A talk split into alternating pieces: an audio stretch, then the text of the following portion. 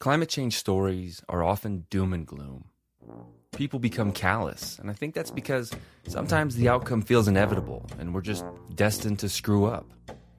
And people roll their eyes and tune out at the mere mention of greenhouse gases. You want to isolate somebody really fast at a dinner party? Start talking to them about carbon emissions, right? Not today. I promise this story is inspiring and motivating, something that will make you want to take action and to think positively about what we can do about climate change. But it's not going to be easy. First, we need to count to a trillion. time it is. Yes, it's time for the number of the day. Ah, ah, ah. Are you ready? Here we go. One. Oh, I wonder what it is. Five.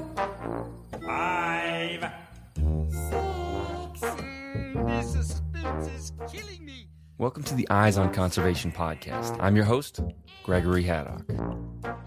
How high can you count? Me? I lose interest at about 100. That's my cutoff. I'm not proud of it, but I'm also not ashamed. But what about a thousand? Or a million? What about a trillion? If you were to count to a trillion in one second intervals, it would take over 31,000 years. But that doesn't mean it's impossible, right? It's the company that promised to change the world. Today, it's iPhones and other products the center of life on the go. Now, Apple making history as the world's first trillion dollar company. But to count all those cannolis, that dough, juice, booty, Benjamins, bacon, C notes, cake, hundies, G's, for money, we will do just about anything. We will make the time. The question is are we willing to do the same thing for trees?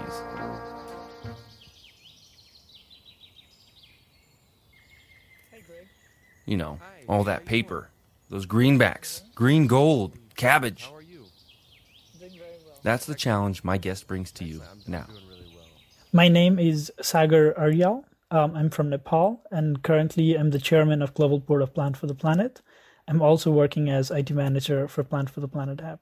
What's your personal story? How how old were you when you started becoming uh, um, interested in in the climate? I was uh, about 10 years old um, when I started a nonprofit in Nepal. It was called um, Sano Initiative. It's, it literally translates um, Small World Initiative. And uh, the main idea was the little things that we do can make a big impact in the small world we live in. And did you have any assistance in setting that up? I mean, that's quite an endeavor for a 10 year old to take on.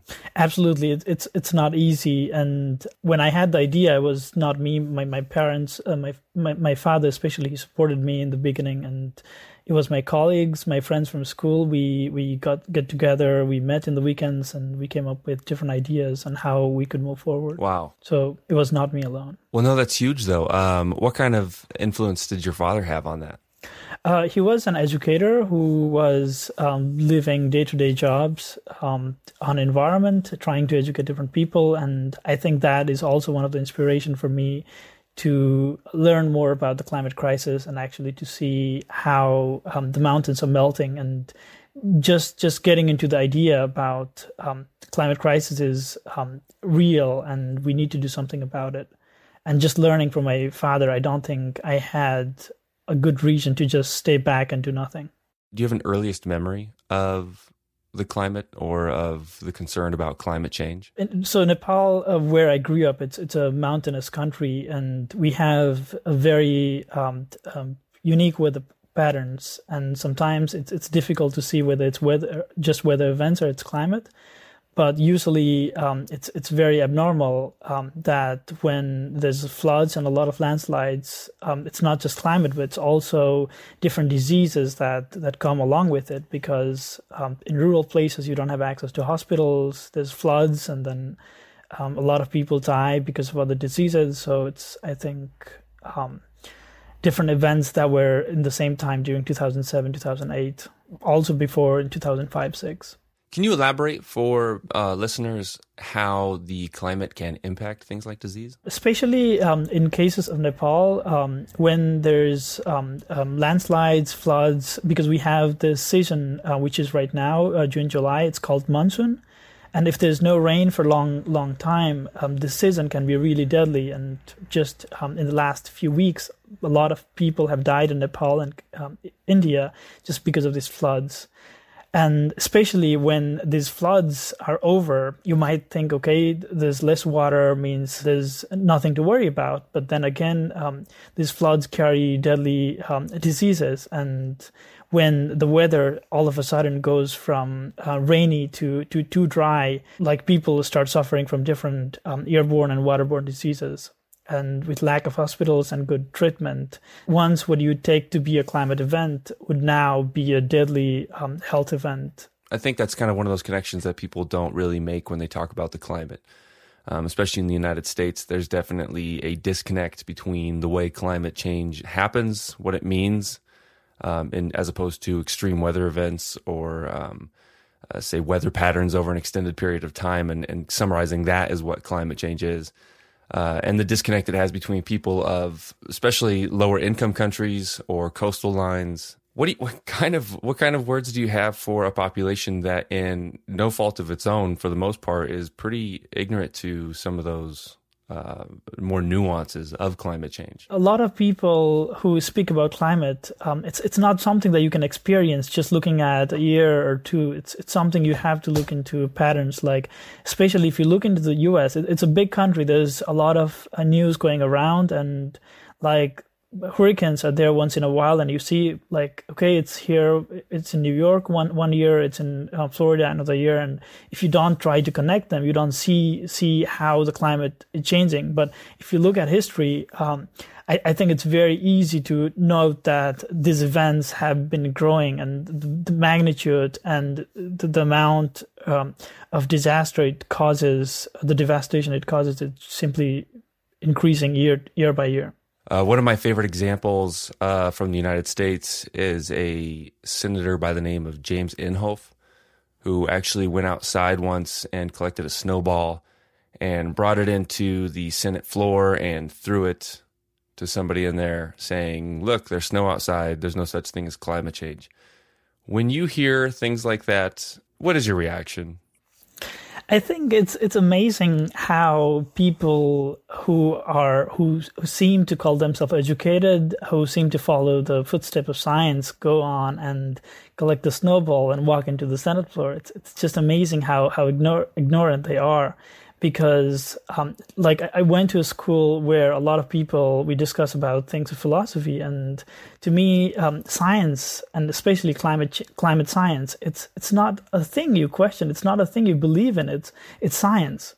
Like climate crisis is science it's it's proven. There's there's thousands of papers written about it there's thousands of researches done on it and like if you look at statistics there's nothing that you can argue that it's not real and it just surprises how people still try to go against the, the, the science. As far as the when you grow grew up, you said you know uh, people don't talk about it as a, a, belief or an opinion about it that it's just fact. Is there any that kind of same conflict, or is that truly an American phenomenon? Do you think? I think it's it's more American than it is in Nepal, especially when I grew up. Like climate was a very new term because um, a lot of people in Nepal um, are not educated. At least the literacy rate was about sixty eight percent. So, and climate was something.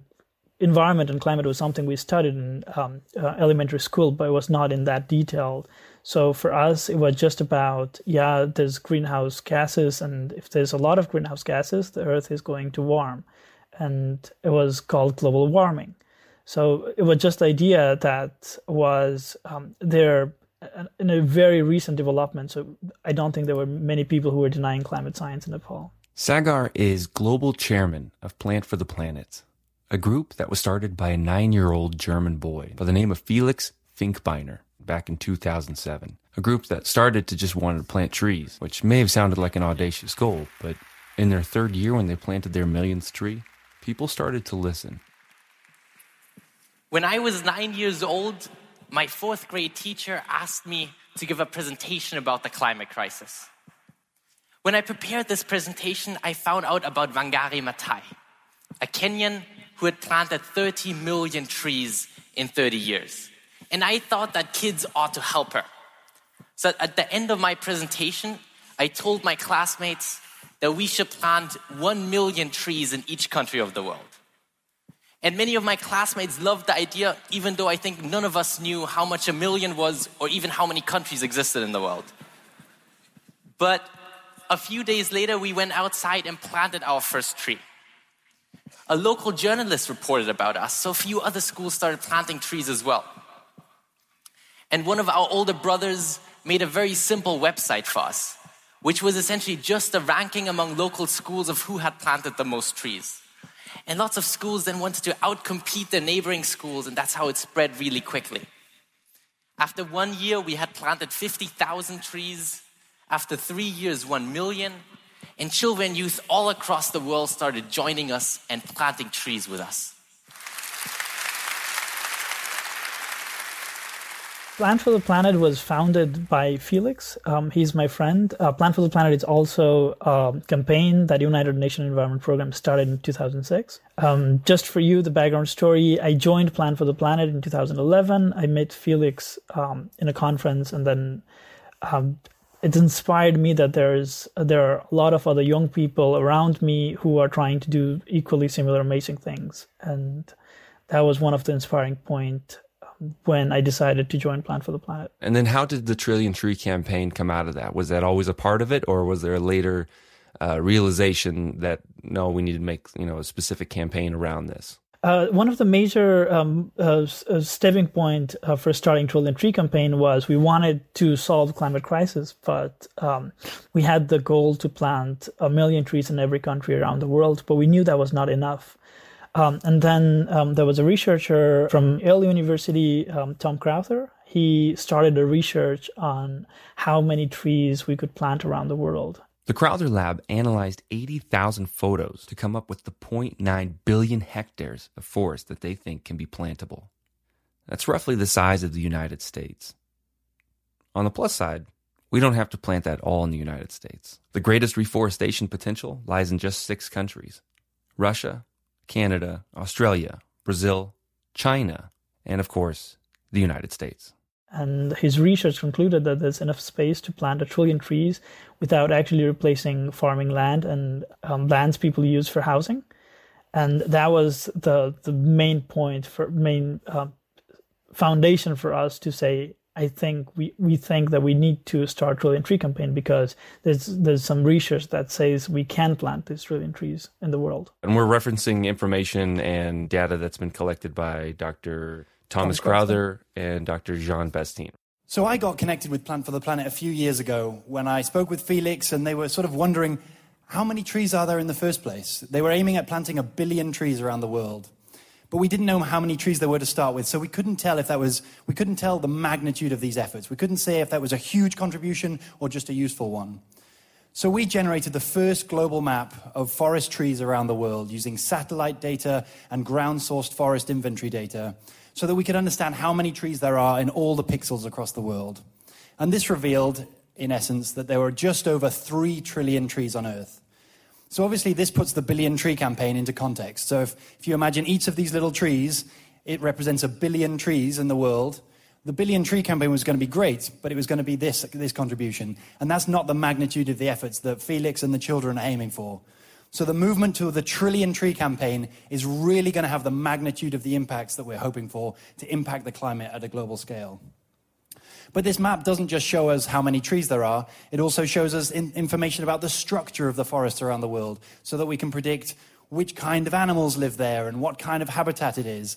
And it also can tell us little things about the carbon cycle so it can help us to improve those climate projections. But more importantly, it also helps us to see how many trees are lost each year. And we can see that through fire and deforestation and, and disease, we're losing about 10 billion trees each year. And we can also use it to understand how many trees can be restored. So when we map our, our forests. Three trillion trees, and the argument is that there's room for at least 1 trillion more, maybe as many as 1.5 trillion. That's the number, yep. That is a lot of trees. I mean, a lot, a lot of trees. Obviously, they've been looking at that for a while. They've they've used a ton of different uh, analysis models and, and different research uh, techniques in order to come up with that number. Uh, but that number, um, from what it looks like, is seven times more than what NASA had previously thought. Is that is that correct? Yeah, I, I, think there was always a question on how many trees there are in the world, and more um, than that question, the, the, the definition of trees was never clear. And something unique Crowther Lab did, um, working in this research, is they defined what a tree is. So that helped them to come up with this number. When someone says, "Okay, that's an audacious goal, but that's just completely unrealistic," what is what's your response to that? I think uh, we have to look at at a very um, um, unique perspective that we're not going to plant these trees at one space. Like it's not reforesting um, United States of America. We because there there are many places on Earth where planting these trees is actually going to harm um, the ecosystem. So these trees have to be planted in several areas where there's land, uh, where we are not going to displace native people or ind- indigenous people who are using the land, and the, the 0.9 billion hectares that um, the research says is just the potential land cover that we could use without actually affecting anything else. Based on my um, understanding, um, there are there are different types of reforestation projects around the world. Um, there are people who are trying to do monoculture, like planting eucalyptus trees, and um, a lot of foresters do not like that simply because it's it's bad for the environment or it's bad for the ecosystem. Um, also, a lot of people don't think um, tree planting is one of the good solutions to mitigate climate crisis. Um, probably they're right, but also um, one thing about replanting is it's not going to solve the climate crisis. It's it's one ways of um, capturing the CO two, but that does not mean that we have to stop and we could continue emitting more carbon through other means it's it's just just a means that allows us um, to reduce emissions while we we move to um, 100% renewables. And there's always government um, lack of government actions in that. Um, for example, the United States, I don't think the government right now is serious at all to tackle any climate issues because when there's somebody who does not believe in climate science, the action is very little. Um, however, if we look at China, China planted about I think two billion trees um, in the International Day of um, Forest Year of Forest in 2011, I think, and um, they are trying to reduce their uh, footprint and also trying to reforest more land. Uh, but again, Brazil, if you look at the government, it's I don't think it's a friendly government, and a lot of young people are not supportive, and the government is also not supporting supportive for climate actions. What What do you recommend then for people who are in that situation? You know, say in the United States, where there's not a lot of very explicit government assistance or support for movements like this. Where should people get involved? What should they be doing? How should they be mitigating that? Something um, we came up with um, when we found this challenge is we built a Plant for the Planet app, which um, basically is a marketplace for trees. What we allow is we allow um, ind- individuals, companies, and people around the world who plant trees uh, on a single platform where they could co- communicate and plant trees in different parts of the world. Um, if there is an organization in the US who are planting trees, um, or if there's an organization in South Africa or Nigeria who are planting trees, they could put their projects, um, explain what kind of trees they're planting, what's the survival, what's the survival rate of the trees on the land, and um, this project now would be a benchmark for many other projects around the world, where people could see and choose to donate um, based on the different um, cost ratio for trees. Maybe um, the trees in US are expensive because um, planting in US you have to pay um, high for labor, whereas planting in Nigeria or planting in China could be cheaper, and they could they could again use um, these um, results from different researchers and find the best areas and best trees to plant in different um, spaces. Um, what we allow is we allow this unique uh, marketplace for people so that maybe if I do not have a place in New York City to plant trees, I could still plant trees in California by donating to a charity or by donating to a project who plants trees over there. I mean, if somebody's going to make a donation on the Plant for Planet app to plant trees in another part of the world, uh, how reliable is that donation? One of the major challenges that we're trying to solve in tree planting is uh, to use um, high resolution satellite images So if somebody, if, if a project is planting trees um, in a, a, region, we want to be able to look into satellite details for several years and see whether the trees grew up or not. And on top, one of the challenges that we are trying to solve with the Plant for the Planet app is give transparency to these different tree planting organizations around the world so that they could sow the trees that they have planted. And we allow these organizations to do that by um, sharing high resolution satellite images on the app so the donors could in future see the trees they have planted. So, for example, let's say a company X in Germany wants to plant um, 100,000 trees in the United States or in Nigeria. The tree planting organization now can show us where they planted the tree by simply drawing a polygon and when they planted a tree we could stack the high resolution images from that date, maybe in an interval of um, a month, six months, and to several years, and somebody could just look at those images and see if the trees are growing or not. And on top, we are also planning to use a normalized differential vegetation index, which um, is a standard to look how green a certain area is. And I think that gives us the estimated biomass, uh, which can increase over time based on how the trees are growing. And I guess that gets to one of these other questions. You know, there's a concern about, uh, like you mentioned before, where you know there's certain areas somebody might want to plant just eucalyptus trees, right? Maybe something that has uh, fundamental, tangible value to the economy. Um, even in the uh, Trillion Tree Campaign website, you mentioned um, the opportunity to create wealth in the South. Uh, what is the risk of running plantation forests uh, or afforestation um, uh, where you know you're planting a tree today, but you have very, very much so intended to cut it down at some point. I don't think it's it's a it's a bad idea because one of the main reasons why trees could capture so much carbon is uh, we need to take the carbon out from the atmosphere, and if we let the tree die at old age, the carbon is going back in the atmosphere.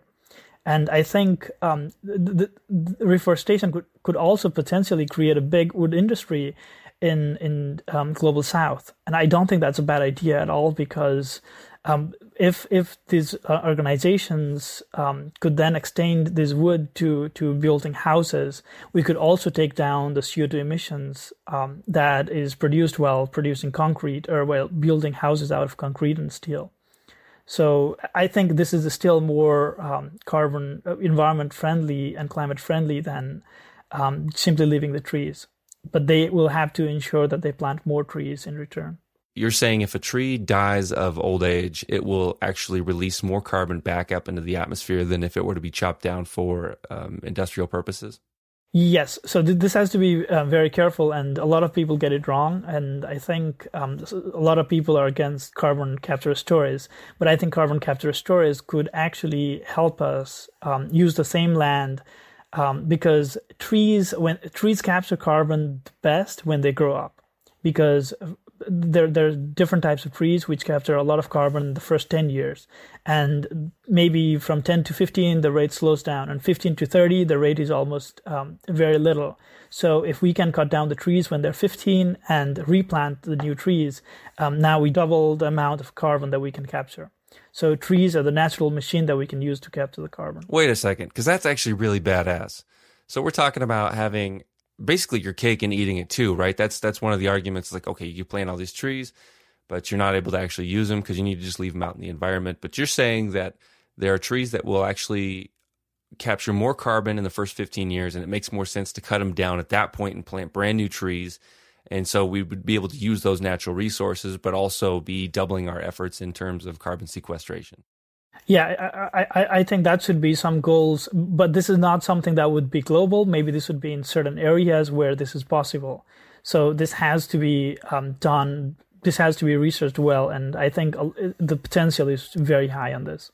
Yeah. Okay. So don't go around just chopping off trees after 15 years. Yeah. Yeah yeah, don't go around chopping off trees after 15 years. And it's not the case with all the trees. Some trees, it takes 50 years until they grow up fully. And like reforestation can capture 25% or three, three quarters um, of all human made um, CO2, but that does not mean it's going to happen overnight. Right, need some time. It, it's, it's a long term process. Everybody loves trees, right? Oh, yeah, and I love the tree trees. I mean, it's like one of those things that you plant one, and all of a sudden, the the ambiance around you just becomes more exotic.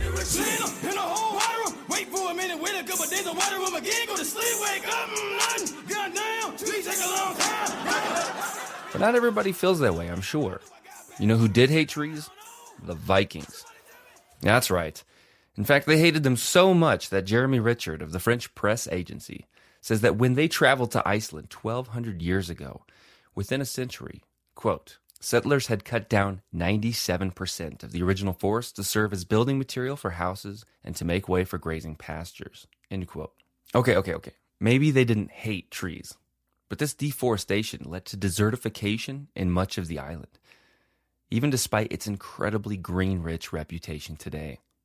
However, thwarting the Vikings' best efforts, and of course I mean that in jest, Icelandic officials have committed to extensive afforestation efforts, and since 2015 have planted 3 to 4 million new trees, though most of which are not the indigenous birch that were lost.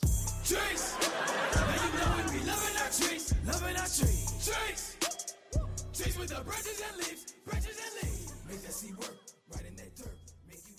Sounds like the the trees that we have, or at least the green foliage that we have across the United uh, the United States, excuse me, across the world, is capturing about 400 gigatons of carbon, mm-hmm. with an addition of just 33% more trees.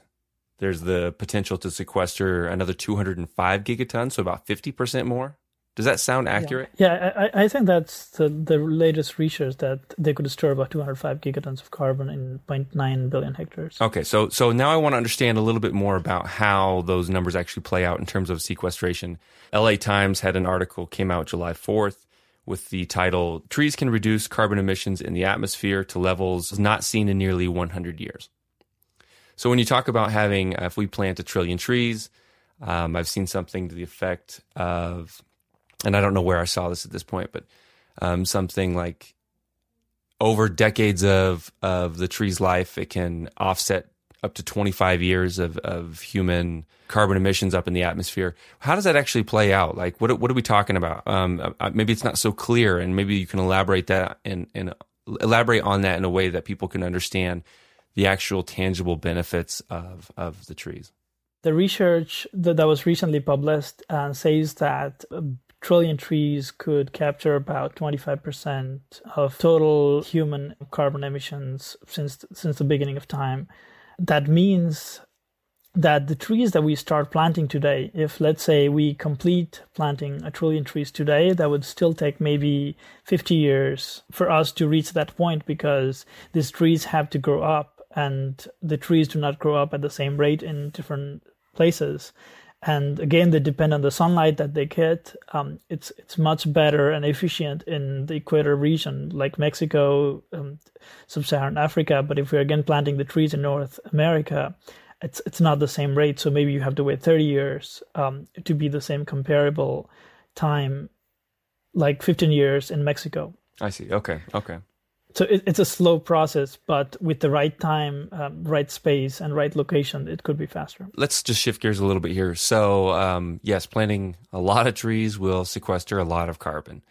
Uh, something we're, you know, obviously worldwide trying to design and innovate new machinery to try to capture on an artificial level. Stepping away from that and, and, and not even talking about just greenhouse gases in, in general, what are some of the, the other advantages of planting more trees, of having more ground cover on Earth. What what other benefits would come along with that? The first benefit is that we actually could get to limit the rise in global temperature to 1.5 degrees, which was agreed in Paris, because these trees could actually be a bridge for the Paris ambition gap. Um, but on top, it would also um, create a new ecosystem in different parts of the world where there could be woodlands and forests um, it means a new life for a lot of uh, um, animals and wildlife. But on top, it's also creating millions of jobs in different parts of the world where the jobs would actually be reforestation, maybe related to wood industry, and it could create a whole lot of new um, industry building houses out of wood or even um, using wood for many other purposes. I, I think the possibilities are limitless. All of this has me thinking Why aren't we planting more trees right now in our own backyard, in our own neighborhoods? Like, what are the actual obstacles in the way? So I called my town to find out. Fine, how are you? Good, thank you. Uh, my name is Gregory Haddock. Um, I was calling because I've been reading some articles recently talking about the need to plant more trees and what that could do in terms of uh, carbon sequestration and, and in regards to climate change. And uh, made me think about our own neighborhood and the park next to our house and how it's a pretty big park, but there's really not very many trees in it at all. Um, I think we have maybe four or five trees, and I'm pretty sure that one of them is dead. Um, I just was curious if we wanted to plant more trees in our park, uh, how difficult does that process look? Well, actually, um, it's not. We try to do a, every a different park almost every year, but that would be something you would need to speak to the. Um, At this point, the conversation kind of developed into something like we don't have somebody in that post just yet, so it's like an administrative issue. I, I could certainly. We actually, and, and I'm hesitating because we actually have a new parks person But when I offered to volunteer some of my time, it was greeted with a lot of enthusiasm. If it's a, a shortage of man hours or something like that, I mean, that's sure. well, that's the kind of thing, invite others to come and help us. right? I'd be like, So- you know, more than happy to volunteer time to help plant trees too. So, Perfect. That's awesome. Thank you. thank you for your time. Oh no, you're welcome. Thanks for calling. Absolutely. I think it's just what I found out is maybe it's not that simple. Maybe it's not just a, a phone call or getting on the list and, and all of a sudden trees are just planted in the backyard. But it did show me that maybe sometimes the thing stopping us is just ourselves.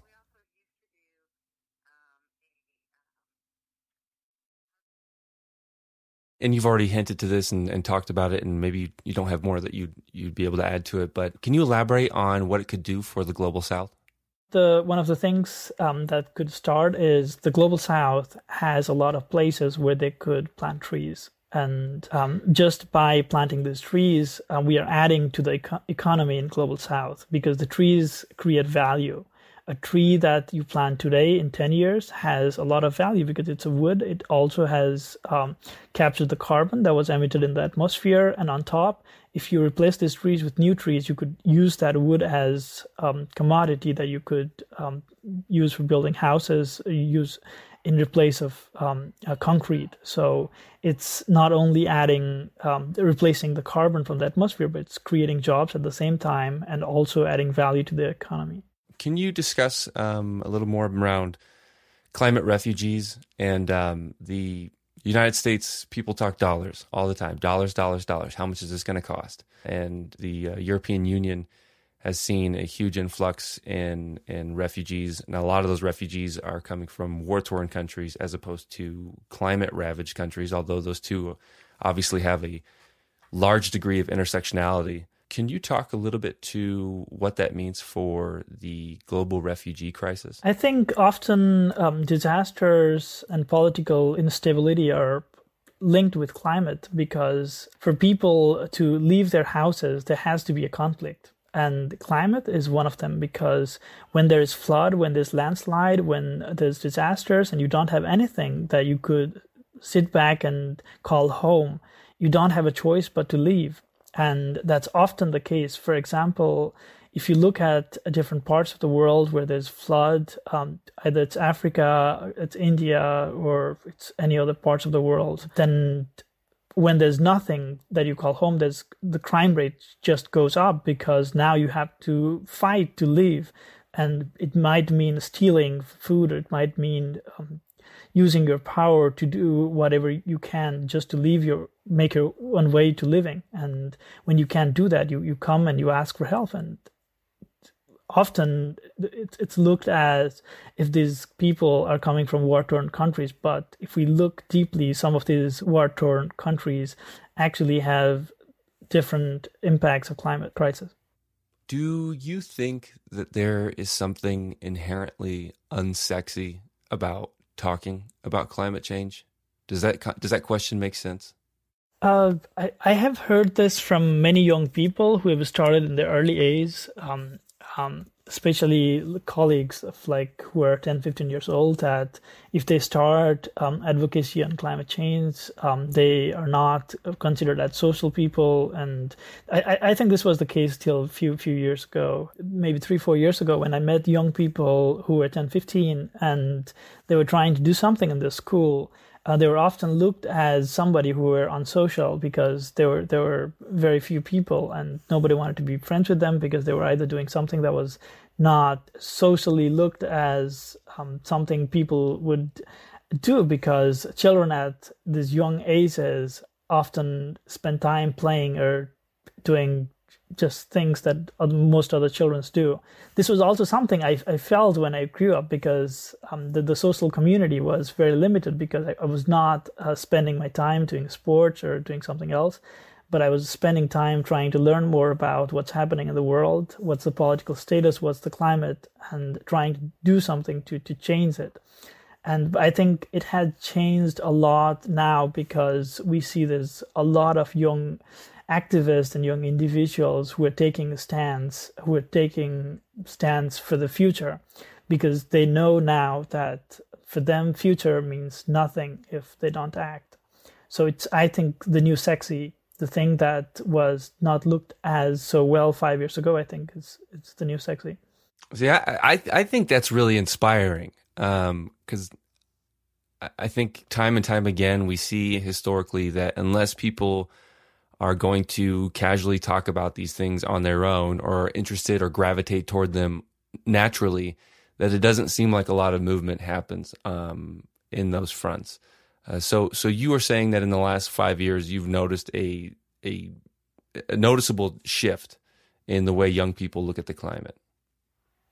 Absolutely, I think the the leadership of young people in last just one to three years has grown up massively around the world. And if you just look at Fridays for Future, you see how young people and especially students are skipping school. And this is not something you could do like five years ago.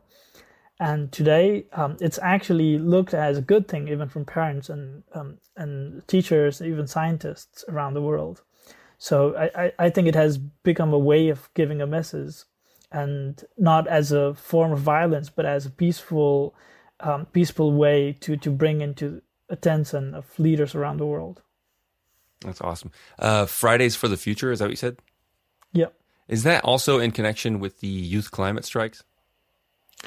Um, yes, Fridays for Future, um, especially the, the, children around the world, were inspired by Greta. Um, she was she's a, I think 16 years old girl from Sweden um, who went out on school strike um, I think first few few few weeks, and a lot of people followed her. I think it's amazing how children around the world have teamed up for this. Yeah, really, truly, um, and she's a just incredible person. It boils down to what education is, um, and what's the importance of education for these teenagers and young people in general. Because we're living in a world where artificial intelligence could take over a lot of jobs. Climate change and climate crisis could uh, take away houses of millions of people around the world, and we're just left in uh, a, a, chaotic world where there's no jobs, there's no good environment, and a lot of people left without houses. And if kids see that, of course, it's it's very troubling for them, and they want to act. And I don't think um, a day of schooling is more important than knowing that the world they're going to live is going to be full of chaos like that. Yeah, absolutely, absolutely. I, I think it's more important to know that the, the, to know the chaos than to know some mathematics or some science because they're all related. As far as the Trillion Tree Campaign and Plant for the Planet, uh, what is the United Nations involvement or what does their support look like? The United Nations Environment Program um, handed over us the Billion Tree campaign that was started by Wangari Maathai, who is inspiration to many of us. Um, not only Plant for the Planet, but a lot of people who are involved in reforestation and the, the, the entire continent of Africa, where she came from. Um, right now, the United Nations Environment Program is um, helping us uh, in different ways, connecting us with partners, connecting us with different organizations in the world, um, so that we could take this as a global commons means to in- involve everyone. And that's also one of the reasons why the Trillion Tree campaign is nonprofit initiative. We take no commissions from any donations that is made to any tree planting projects around the world. That means any organization or if you have a planting project in some part of the world, you could choose to receive commission free donations from the app. It's, it's a global commons and open source um, tool for everybody. And what about the work that Dr. Crowther and his associates um, are working on? What kind of connection or relationship do you have with, with their research or their um, offices? Dr. Crowther is the scientific advisor for Plant for the Planet. Anything we need help in terms of scientific development, we, we reach out to him, and um, the, the team is always the team is always helpful in helping us find these challenges and find solutions to them. When you were younger, you said you had a lot of support from your father, and obviously encouraged you very much to to pursue some of these passions that you had. Um, you also talked about, um, you know, your home country uh, having tons of issues with natural disasters caused by climate. Is there a specific story that you can think of, or a moment that had a personal effect on you on an emotional level? Um, I grew up in Nepal, where uh, in the early um, 2005 6, I, I came to uh, read a story about a news article on how Mount Everest, one of the tallest mountains in the world, was going to lose um, its snow to the climate crisis. Uh, for me, that was uh, one of the um, emotional points because what I had learned my, in my school and from colleagues, from family, was a lot of people in the southern part of Nepal and India depend on these mountains for fresh water, for for um, uh, for clean air, and for a lot of other things that this water that goes downhill provides to the ecosystem. And just knowing that a change in um, climate uh, or the rise in temperature is going to create massive floods that could take lives of thousands even millions of people living living in these foothills, which actually happened um, a few years later, um, where there was massive flood in the southern part of Nepal, and a lot of people lost their lives. I, I, I think these events, like when we look look back at them, it, it feels like we we failed to do a lot, even knowing that we knew these events were going to be there. I, I think these events, even though they're sad, are very inspiring to to do more and to act so that they don't repeat in future. What is the best way for people to take action? To look into the future and to do something that you can, even if you don't have a lot of other means, to educate people about climate crisis, to to go out and do a simple thing like planting trees maybe we don't have the capacity to install a solar panel in our house because it's expensive. But we, something we could do is we could plant a tree in our garden take care of it so it grows and it captures some carbon. If people want to reach you or contact you by email or um, visit the website, uh, what are some places that you'd like to send people? You could email me at uh, my first name at lastname.me, uh, sagar at aryal.me. Uh, you could also visit uh, Plant for the Planet um, you could search plant for the planet plant hyphen for hyphen the hyphen planet.org you could you could download our uh, plant for the planet app which is currently available in beta um, just go to app store or play store and search uh, plant for the planet or trillion tree campaign and you could um, create your own personal tree counter you could create uh, competitions. Um, if you're a student, you could create competitions in your school and invite more friends, uh, colleagues, parents, and teachers to join and plant more trees. Um, if you have capacity to plant trees in different parts of the world, you could choose from different projects and plant trees over there. And you could also create your beautiful tree counter, which shows your target and your progress of planting trees around the world. That's very cool. I want you to know that I, I set a target of five trees for myself, and I've planted one.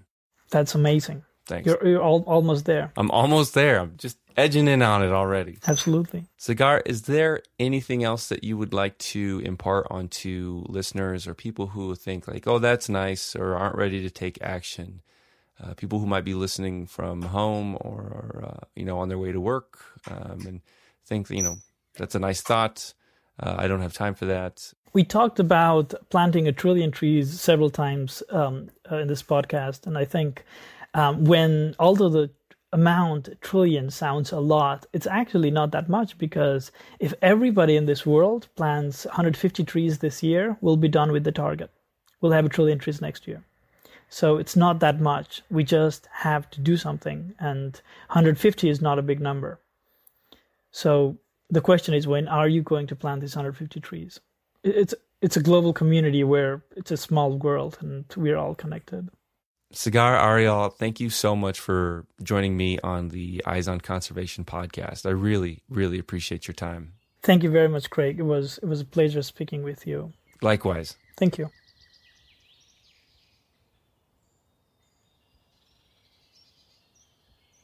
So far, I've planted one tree.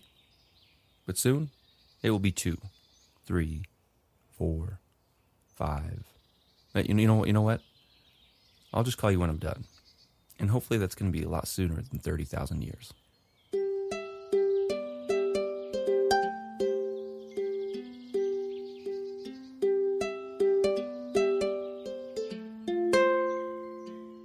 Thanks for listening to the Eyes on Conservation podcast. Special thanks to my guest, Sagar Aryal.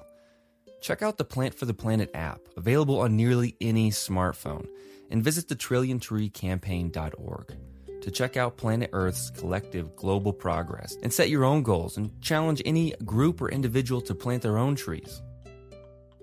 EOC is a production of the Wild Lens Collective. Check out Wild Lens' newest collaboration, Sea of Shadows, a film distributed by National Geographic, directed by Richard Ladkani of The Ivory Game, with executive producer Leonardo DiCaprio, and co directed by Wild Lens' very own Sean Bogle and Matthew Podolsky winner of the Sundance Film Festival Audience Award and nominee for Best Documentary. Just wow, guys, really, congratulations. If you want to support EOC, consider making a donation to our Patreon page at patreon.com backslash Wild Lens Collective. At as little as a dollar an episode, your donation makes episodes like this one possible, and it expands the work that we can do as a group. We thank you so much for your contribution and support. Music in this episode by Blue Dot Sessions.